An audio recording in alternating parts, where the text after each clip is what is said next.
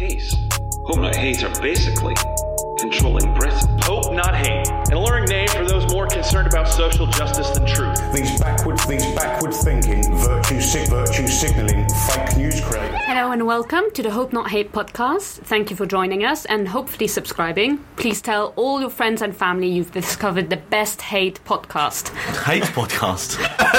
I think oh no, I- that would have been good if you hadn't talked. We could have run with that. That's called humour, witty banter. My name is Sophia, the Hope Not Hate journalist, and I'm sitting with Joe, our far right expert, and Martin, our internet expert. Hello. Hi there. So, this week we're going to be talking quite a bit about France. We're going to be discussing the NFL, France's immigrant Spider Man, and Tommy Robinson. I also had a chat with Yasser Louati, a French human rights activist, about France's identity crisis. And a housekeeping note before we start we're recording this a week early. So, if the far right do something particularly stupid next week, bear in mind that we're not ignoring it. Uh, now, Joe, do you want to tell us what happened to Stephen Lennon?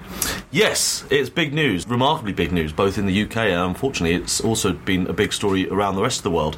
Basically, Tommy Robinson, um, real name Stephen Yaxley Lennon, so I'm sure many of you know this guy. He's f- uh, founder of the English Defence League, the kind of far right anti Muslim street movement.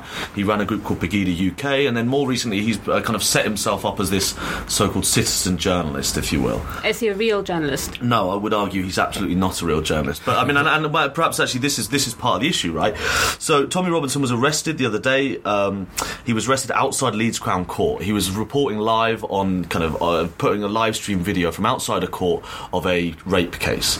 Um, and basically, the reason he was arrested was uh, he was already on a suspended sentence for committing contempt during a rape trial in Canterbury, where he was previously arrested. So he knew he, he knew what he was doing was illegal, um, and he was then arrested. He was charged again very quickly and instantly put in prison. Um, he's going down for about 13 months. Um, this is because then became a huge story. Um, it lit up a, fire amongst the far right in the UK. We saw big demonstrations um, outside Downing Street. We saw over a thousand people the next day, um, which is now when this podcast goes out would have been a, a few weeks ago. But we had people down at the demonstration, and the anger was really extreme. So, what was the anger about specifically? Yeah, well, the problem is, is that it wasn't framed as what happened. It wasn't framed about the fact that Tommy Robinson was uh, actually, pre- you know, possibly prejudicing a court case for, you know, where making it much less likely that the victims would actually get justice. Could it have led to a mistrial? Absolutely. I mean, if you, I mean, the, the judges themselves talked about how it, it could have prejudiced the trial, it could have led to a mistrial, and it could have cost the public hundreds of grand for a retrial. And what's so uh, uh, disappointing about this is, of course, he knew that he was doing this. As I say, the reason he went to prison so quickly was because he was already on a suspended sentence for doing the same thing. Disappointing or deliberate? I think is a is an interesting question here because, like you said, he he'd done exactly the same thing somewhere else. He'd been given a suspended sentence. He knew he'd go to prison if he did it again, and he's walking around with a camera, yelling out almost, "Am I going to go to prison for this? Am I going to get arrested for this?" And it all felt a little bit orchestrated and a little bit convenient that someone who, and like you said, the reaction, their hero has been put behind bars, and, and now people are taking to the streets in defense of him. Do you think the fact that he is going to prison is what is making him such a big hero? Well, yes. I mean, basically, what we've seen the far right talking about, and, and as I say, this has been picked up around across the far right around the world, mm-hmm. is that he's a martyr who's been thrown in prison for purely criticising Islam. He's a martyr who's been thrown in prison for standing up for victims of rape gangs, um, and and also then there was also the, there was kind of reporting restrictions for a few days around this, which added into this conspiratorial notion that there was a conspiracy to shut down Tommy just for criticising Islam, um, which of course is, is simply not true. And the problem is actually is many of the individuals who are pushing this line, big leaders in the far right around the world, know this is uh, not true. Many of them, of course, know that what he did was wrong, and and yet that's not stopping them. And the result has been they've whipped up a fury, and it's a fury that that anger is real. It might be misplaced, but the anger we saw at some of the demonstrations in London a few weeks ago was really extreme. People climbing the gates of Downing Street, people pushing policemen, screaming. There was a really vitriolic anger there. Um, so they've whipped up a really dangerous thing based on something that's just not true.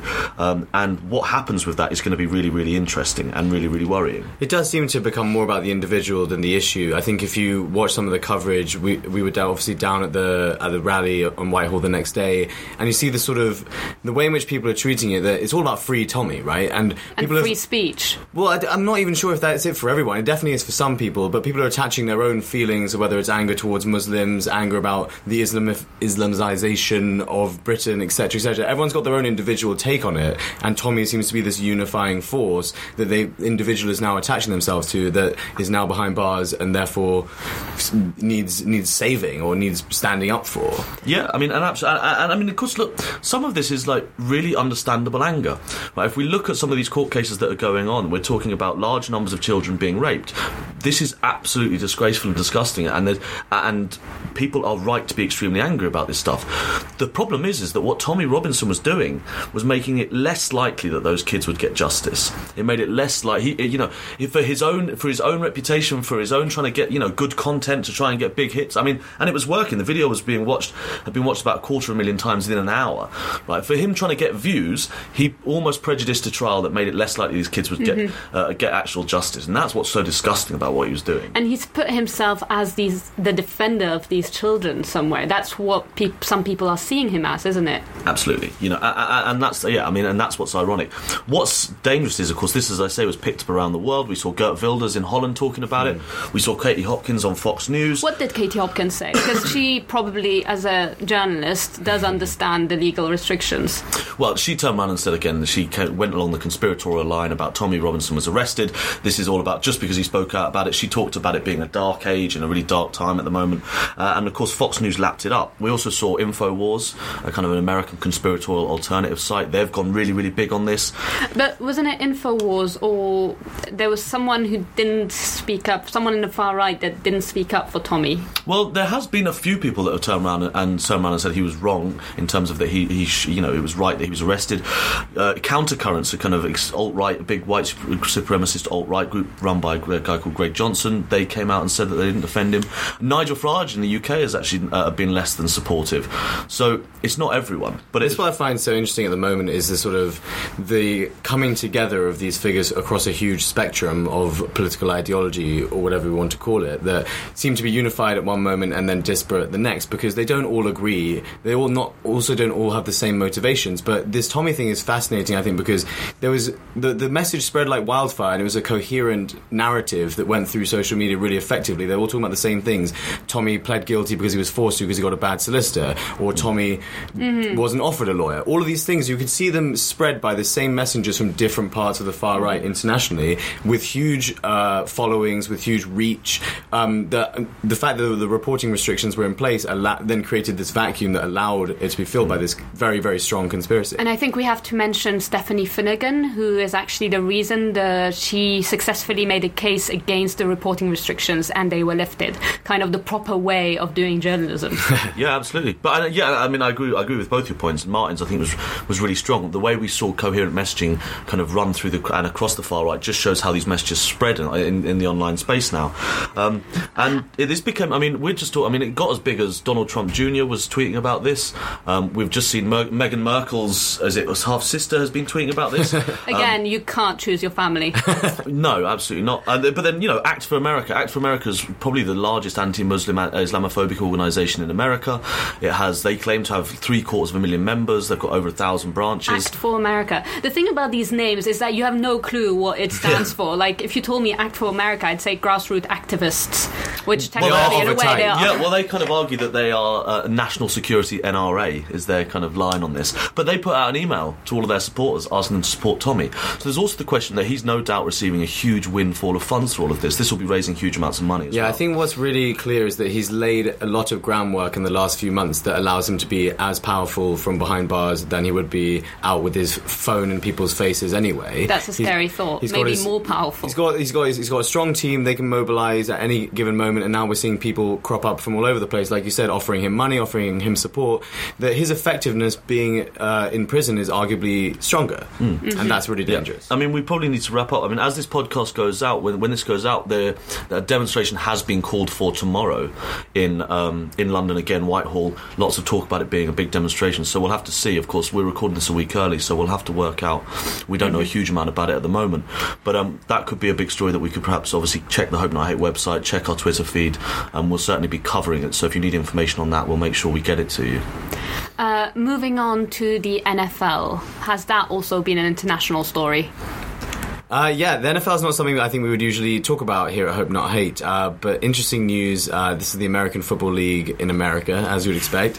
Um, that their owners have announced a new league-wide rule uh, regarding the national anthem, something that's caused a lot of controversy in the league for the last couple of seasons. Yeah, this isn't new, is it? No, you know, it all came to light back in 2016 where a player, quarterback Colin Kaepernick, uh, took a knee during the national anthem. Um, and at first, people were, weren't sure what was going on. He came out immediately and sort of explained he, he was taking a political stance against police brutality and the treatment of black young black people uh, in America. Um, there was huge outrage, but also a sort of galvanizing force among the players that more and more players started um, following on Colin Kaepernick's uh, lead. Colin's Ends up- been, uh, I mean, he's an activist Colin, do you, now, right? do you know him? Colin, I mean, Colin, we can call him Colin from now. Colin ended up ge- getting chucked out of the league, basically. Like, a fairly talented player, one could argue. He plays. he, he played. Flattering the Uh, do you actually watch the NFL? Yeah, yeah, I'm a, I'm a big American football fan, so it's interesting to, to understand that like someone who he was he had been in the Super Bowl about two or three years prior to that, and at the end of the season where he started making a political statement, no one would give him a job. The following season, you know, a few players were still taking a knee, but it wasn't really that prevalent. And all of a sudden, lo and behold, Donald Trump comes along and ignites a fire under this whole thing. He went to a rally, I think it was down in Alabama, and he said that if any player on his team were to take a knee, that son of a bitch should be kicked off the team and never play again. And it was a huge rallying cry. You know, it played really well to his base, to his audience, and the NFL. I think the players, the most of the owners, everyone sort of involved. Again, they sort of they weren't happy about this at all, and you saw then a league-wide sort of protest take place the following weeks. But unfortunately, the narrative got completely lost. That all of a sudden, this statement against about that originated about pol- police brutality became all about patriotism and about respect for the American flag. You know, real hardcore values that appeal to a Donald Trump audience. So Trump galvanized his supporters, but he also galvanized players into taking a knee. He managed to do so, but he also managed to rip the issue away from them in such a way that if they, they then were making a value statement about how much they cared about the country and the military.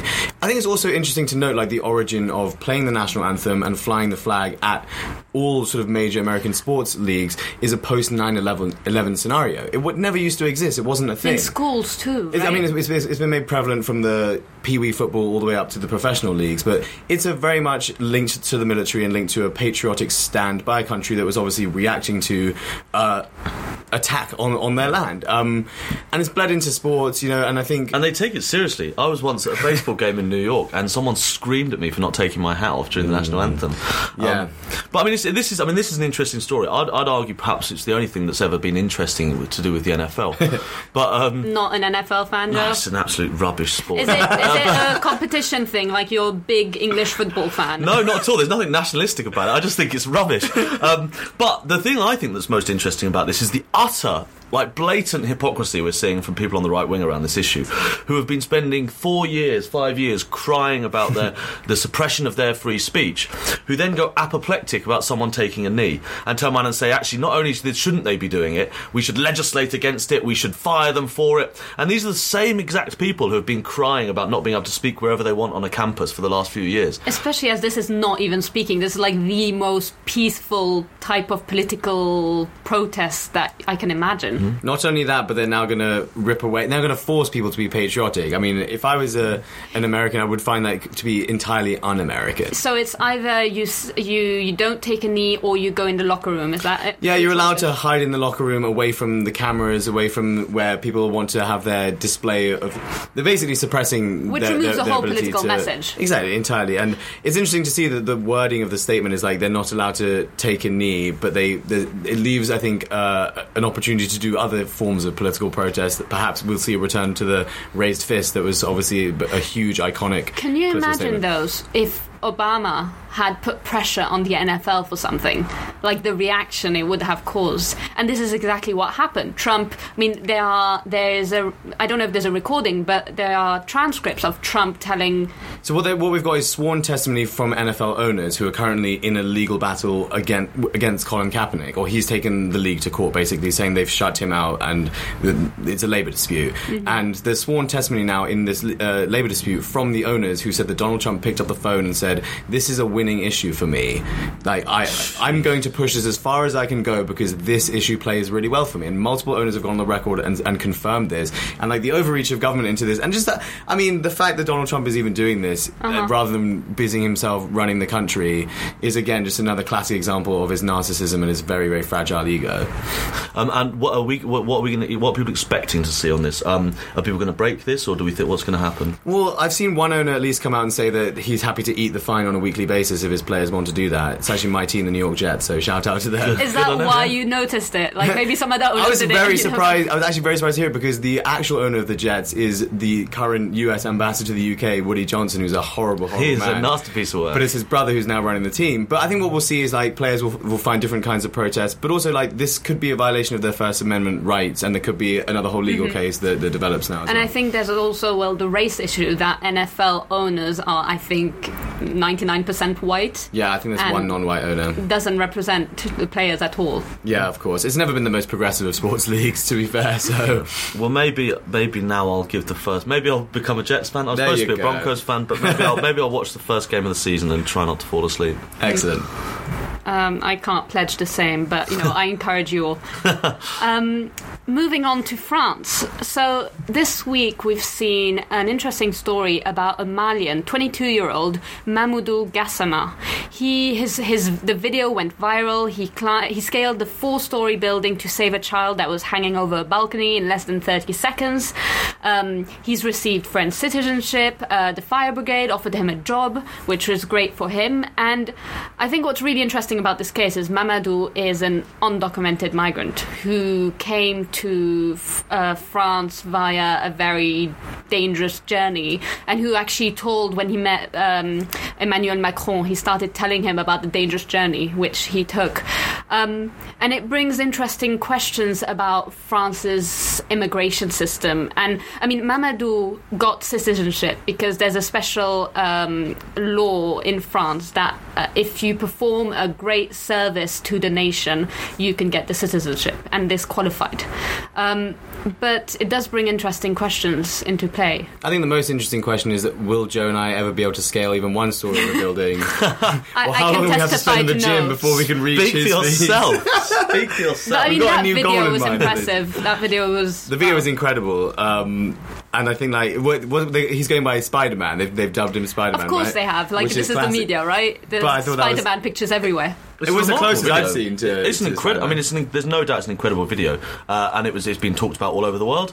Um, I mean, instantly, of course, we saw conspiracy theories from uh, elements of the far right turning around and saying this was obviously a put up or a setup. um, I mean, a dangerous one if it was. but um, But I think what's interesting about this case is that Mamadou has become a point scoring exercise for both sides, for both the right wing and left wing media. They are both using him to make different points. So for the left wing media, it shows, look how good immigrants are, they should all be in the country. And for the right wing, it's like, uh, we just want this type of good immigrant and not the rest. You know, usually when we see a Muslim sounding name in the headlines, it's associated with terrible, terrible reasons, and that's what we often, if not always, see reported. That I always breathe a huge sigh of relief to see a Muslim sounding name associated with something celebratory, positive, that's bringing people together. Um, so on a on a on an on a personal level, and I think on a societal level, there's a there's a huge benefit to us having this story out there. You know, I, I agree that this good immigrant narrative is a really bad one that we need to quash, but it's an incremental battle, right? At least if we're going to make I some mean- headlines, that's progress in some way. Is it though? I mean, I'm not saying we shouldn't combat, you know, the the horrible narratives that go on in the media, where you know Muslims are in the media for the wrong reasons. But at the same time, are we not entering in the game when we go, "Here's the good immigrant," you know, and every time they'll bring out the story of the bad immigrant, and then you're supposed to say, "Okay, if we believe the good immigrant, then we have to believe the bad immigrant too." So it's it's, it's I feel like there's it's lots of- dangerous uh, slope. There's lots of research on, on how problematic that is as well. I mean, I think it's really interesting what you're saying about this being used by both sides, right? Um, And I mean, I've spoken to some friends about this, and, and one of the things is that I've noticed that, say, the more progressive elements of the media have turned around and said, uh, challenged it and turned around exactly a lot of what you guys have been saying, saying that he's only been given documentation because he's done this amazing thing. Well, what about why? Why shouldn't all undocumented immigrants be given documentation? Or documentation? at least, what about all the amazing things undocumented migrants do that are undocumented? Yeah, and so just but but just Good to play, wordplay. Well, yeah, but just to play devil's advocate for a second, um, is lots of people. I think I think what most people would think, perhaps not kind of people who work for Hope Not Hate, right? But most people's p- knee-jerk reaction would be um, people who turn up in a country without documentation should be sent home, and if uh, they do something amazing, then maybe that's a chance that they, there's a reason that they we should let them stay. I think that would be a Is that the threshold, though? You have to do something, you know, super heroic, heroic, and then you can stay in the country. Well, but the question is, well, I mean, I think actually, I think generally speaking, a, a, a huge chunk of people would say that if you turn up in a country without documents, you shouldn't, you should be sent home, no matter what you do. I've actually been waiting for a number of years for a country to have a reality TV show where you could win a visa in some kind of way like this. Um, I'm, So I don't what, think we're that Hunger far Games? off. You know what? We are The not Hunger that far Games away from it? that. I'm just playing devil's advocate, uh, advocate, really. But in terms of saying, um, i i- this has obviously brought in this question around what what happens to undocumented people in Europe. Um, there's huge amounts of undocumented people in Europe and North America. This is a really live debate, and I just wonder. You know, it's an incredibly difficult issue, and this There's is no easy again. answer, really.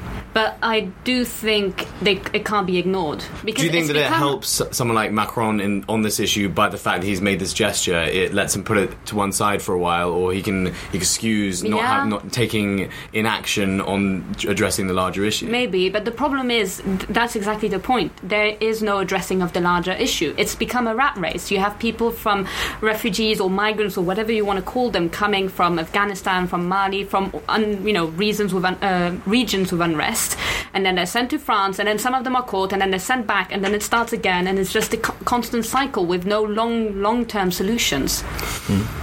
Maybe Spider Man can solve it. yeah, let's see. Talking of France, Yeah, I think. It's an easy segue into our next segment, which is uh, the interview portion of the podcast.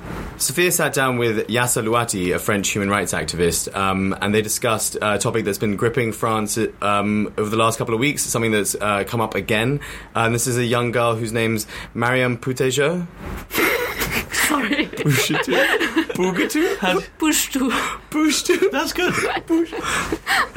Um a young girl named Sorry, it's just the way you said it was adorable. It was like a minion name. They discuss a young girl named Marion Pougetoux uh, who's been daring to wear her headscarf uh, while being filmed for a documentary. Although daring is a strong word, she just happened to be wearing a headscarf while wear uh, while fil- being filmed in a documentary the crimes of being a Muslim, I guess. in France. Let's go ahead and have a listen.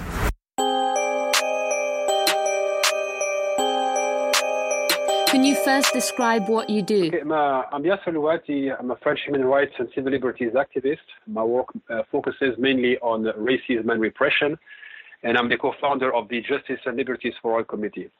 And can you explain what the whole Pushtu affair is?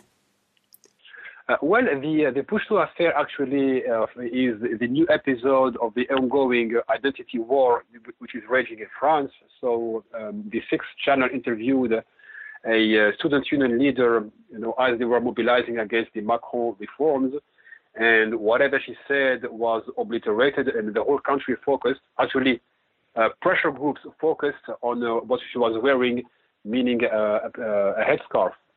And the, the debate went from the the the, uh, the student mobilization at La Sorbonne University to uh, Mrs. Uh, Mariam Pougetoux having to justify herself for wearing it and being thrown on the, under the bus by both, for example, which is sad enough, the Minister for Women's Rights, Mrs. Uh, Marlène Schiappa, and of course the, the Minister of Interior, Gérard Collomb, among others. Uh, can you describe some of the reactions? Everything was centered around the fact that she was wearing a headscarf. Am I right? Exactly, everything was centered about you know on on her uh, headscarf. Nothing about what she was saying or the mobilizations that she was leading. So, for example, the Minister of Interior, Gérard Collomb, compared her outfit to a call to join the uh, Daesh terrorist group. Um, Marlène Schiappa, you know, uh, criticized her twice and said that she had there was no place for her headscarf in public debate as a, as a union leader. Uh, but this criticism as you can see, actually, or I should say, demonization has been led by the left even before the right. so you're saying it's not the far right that's egging this on? No, absolutely not. Every single identity hysteria that has been sparked was sparked, uh, especially this year, by the left, not you know any right-wing group or far-right one. No, it was the members of the uh, Socialist Party, uh, people who are revolving around uh, Charlie Hebdo, people revolving about the pressure group called uh, the Republican Spring, le Printemps Républicain, and the person who initiated uh, the demonization campaign is a person called Laurent Bouvet, who is a notorious uh, secular fundamentalist. To him, the definition of laïcité goes beyond the neutrality of the state, but also neutrality of public space. And all the campaigns he, he launched were single, singling out Muslim women. So, And can you just describe what happened with Mennel? so uh, Mennel was a uh, is a French singer who wears a headscarf, and she participated in a, a singing contest uh, on television, and she she was by far the best candidate. By far, I mean, like she was she was having some, uh, uh, you know outrageous scores, and she was singled out for wearing the headscarf by the Republican Spring and Laurent Bouvet. And of course, uh, the demonization campaign lasted so long that she was uh, uh, that she she had no other solution but to resign uh, from the, the contest, even though she was predestined. To I mean, France has had for quite a few years uh, a, a complicated relationship with uh, headscarves and laïcité, um, but uh, it's, it's still it's still allowed to wear a headscarf in public spaces. So, what did the debate center around? I mean, France as a whole didn't really have uh, a problem with the headscarf as a country. There has been uh, uh, there have been uh, uh, attempts in the 80s to have it prohibited, and, they, and those attempts were in vain. The uh, the highest authorities in the countries backed the right of religious freedom and the right to wear it in public schools. But within 15 years, the tendency was reversed, and both the right and the left, the far right and the far left, agreed on singling out the uh, Muslim headscarf. And as a matter of fact, in the early 2000s, the uh, the war against the headscarf was initiated by far left activists. Right, they're not the far right. It was far left activists who were targeting uh, high school uh, high school students for wearing the headscarf. So today, uh, there have been you know, what you're collecting today is actually a reframing of the racist narrative. Uh, before it was, of course, the superiority of, uh, the, of the white race over the rest. Uh, then it was reframed as the superiority of, of one culture over the rest. And today, in the name of the so-called Republican ideals, uh, you have to banish Muslim religious visibility. And I've I've I've heard that there was quite a backlash uh, against Maryam. Have people spoken out against that? Actually, many people, I mean, like the, the people, the public figures, they all agreed on the singling her out and demonizing her. She found no support from the traditional political parties. Okay, she didn't find support either from the right or the left. Um, she was singled out by Jean-Luc Mélenchon, the the person who pretends to be France's Jeremy Corbyn or Bernie Sanders, the the head of the uh, He ran as a candidate, didn't he, in the last election?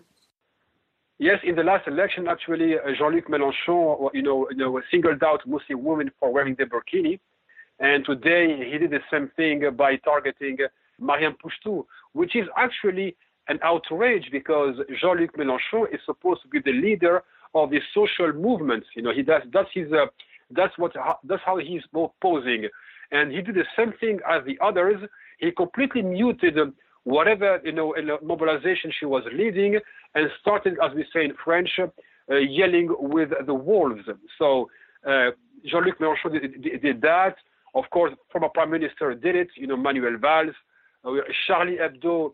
Ma- uh, You know, pictured her as a monkey. That was actually my next question because Charlie Hebdo, the French satirist magazine, they published a cartoon of her with a caricature of like ape-like coarse features. Has this caused outrage in France? Actually, as you know, Charlie Hebdo, are, it's not the, the first time they do something outrageous and, and unacceptable. For example, I mean, I mean, like, it is one thing to stand for freedom of speech, but it's also that freedom of speech comes also with responsibility. Like, are there people in the main- mainstream that have um, called out Charlie Hebdo or that have called out the backlash Mariam is receiving? Yes, of course, but are, it's the same minority of public figures. Unfortunately, the media and our political uh, figures have all, you know, stood against her, and that's problematic. What's their argument? It's uh, either laïcité, but what, what, what, I don't mention laïcité is that because she wears a headscarf, she has no place uh, in a, a mobilization. And this again actually shows a crisis of the normalization of Islam. Why? Because Muslims are part of everyday life. They are no longer uh, hiding or accepting to be like uh, second class citizens. And for the generations that accepted to, how can I say, pledge allegiance to white supremacy, they proved to us, when they are 60 today, that their choice was a failure and that those who, who that the future lies with those who stand up and speak up and stand for whatever the republic is proposing them in terms of rights and, and liberties. Yes, sir. Do you have anything? Have you seen anything positive come out of this debate? My last question. Actually, the positive debate is that the other students' union, the, the other, sorry, the positive outcome of this debate is that other student unions have stood with Maryam Pougetoux, and that the people who stood uh, with Maryam Pougetoux, they come from the radical tradition. So, to me, to put it simply, the future of France does not lie with its elites, but lies with its radical grassroots movement. Brilliant. That was that was a really really interesting interview. Actually, um, I'm sure there's some stuff that lots of you will have uh, really agreed with. Lots of stuff that you some perhaps might not have agreed with. I think that was the same in the office. I mean, it was really really interesting. Um, we'd actually get in touch with us. Drop us an email. We'd love to hear your thoughts on it. Um, right, we're running out of time, but briefly, back by popular demand, uh, is the hope not hate mail section of the podcast. Um, as many of you know, we get a large amount of hate mail here at Hope Not Hate on a daily basis. I mean, it keeps us going each day in We've the morning. grown nearly fond of it, haven't we? Absolutely, we have. Yeah, yeah. So, I mean, and, and some of it, it ranges from the actually very threatening and horrible to the um, occasionally ludicrous and amusing. So I've got um, I've got a few pieces. We've picked a few pieces out of our, our hate mail box, um, and I've got an absolute belter to start off with. I won't read it all because it's very long. Uh, this person didn't leave a name. Please leave your name. We always like it when you leave your name um, and your address. Now, I'm joking. Right. So this guy writes, or, or it could be a woman. It says, "I don't know if your organisation is mostly made up of black people or Muslims trying to take our land, or if you are a bunch of bought paid for anti-fascist thugs, or if you are a bunch of well-meaning, useful idiots and hence traitors." Can we tick ABC? Well, well, actually, I was to say that between between those three, that's all of us. Um, which of these groups you mostly? I th- he says Gristov. I don't care because whatever you are, you are bad for our. Actually, he writes country rather than country. He's Maybe definitely. he, he likes guns. Well, he's put it as a G, it's a G, but I mean, I think he means country, obviously, and our people. Uh, then there's some stuff about kind of white genocide and the New World Order and Jewish elites. This is kind of the general stuff. Um, so then he goes, "Leave my country, whoever you are." Uh, you and your anti-fascist bully boys make me sick. That's in bold. uh, this is the country of the Britons. Uh, has been for 12,000 years and longer. So, bleep off. Um, we don't want your multiculturalism or your diversity. Crawl back under your stone. Uh, then, just a little PS they should bring back the death penalty for treason. Um, so, as I say, thank you for that. We really enjoyed that one in the office. Please, again, as I say, give us a return address. We'd love to get back to you. That one's going straight up on the notice board. I don't think I can top this, Joe. At least not for the letter. But I have a pretty uh, envelope because it's coloured, uh, Mul- red, multi- green, and blue. multicoloured, you might say. there- Oh, so, come on, that's good. Multicoloured. Is there Sorry. a, a flag with that? You know, maybe there's a secret sign in all this. Red, green, and blue. Not one I can think of, but they've used a ruler, which I appreciate. Yeah, that's impressive. So, hope not hate, aka virtue signalling, not rational thought, aka George Soros, not the British state, aka anti democracy, not pro democracy. Lots of synonyms and antonyms Fire. there. This guy is on fire. Um, and he actually got our address right afterwards. But I'm surprised, like, the postman here must just be really enjoying himself. Yeah, no, it's really. I mean, well, we, it's some lovely little colours on it. It's really nicely done. Yeah. Um, the the envelope was empty, which was a shame. Aw. well, maybe he's working on the inside message. for the Yeah, later and one. look, that's the sort of thing. Like, if you're going to send it, And why always did I put some say money he? in it. Donations. That's what we need. I can top it. Yeah, this is a belter. This might be one of the finest pieces of hate mail. I don't even know if, if this. This isn't hate mail. This, This is is- hope and hate mail. This is everything. This This, is is, an terrifyingly- encouragement. this is terrifyingly This is good. all over the shop. I'm just going to start.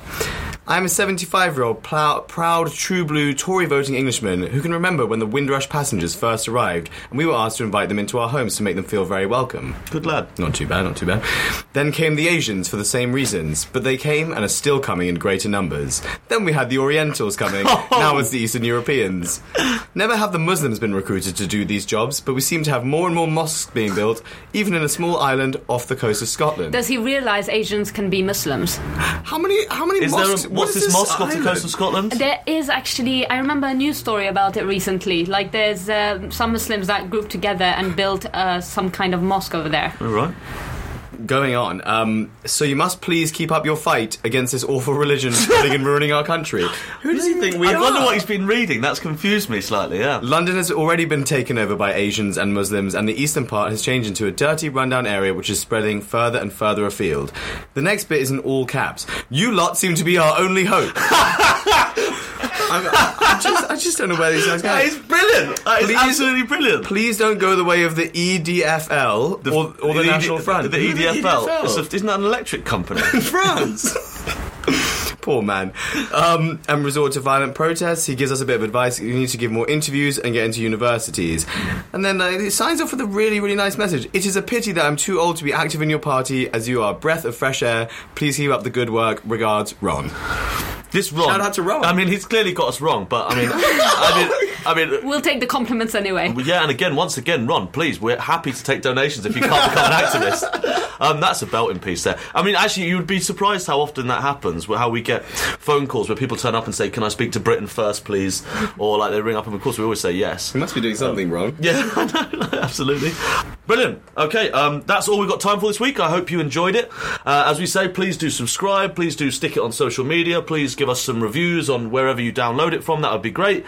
Um, follow us on social media. Send us your feedback, all that sort of stuff. And uh, um, thank you once again for joining us. And uh, we look forward to seeing you next time. Cheers. Or hearing you. Hearing Well, you. Actually, we don't hear them. No, that's true. Yeah, we don't hear or see them. But thanks for coming and come back.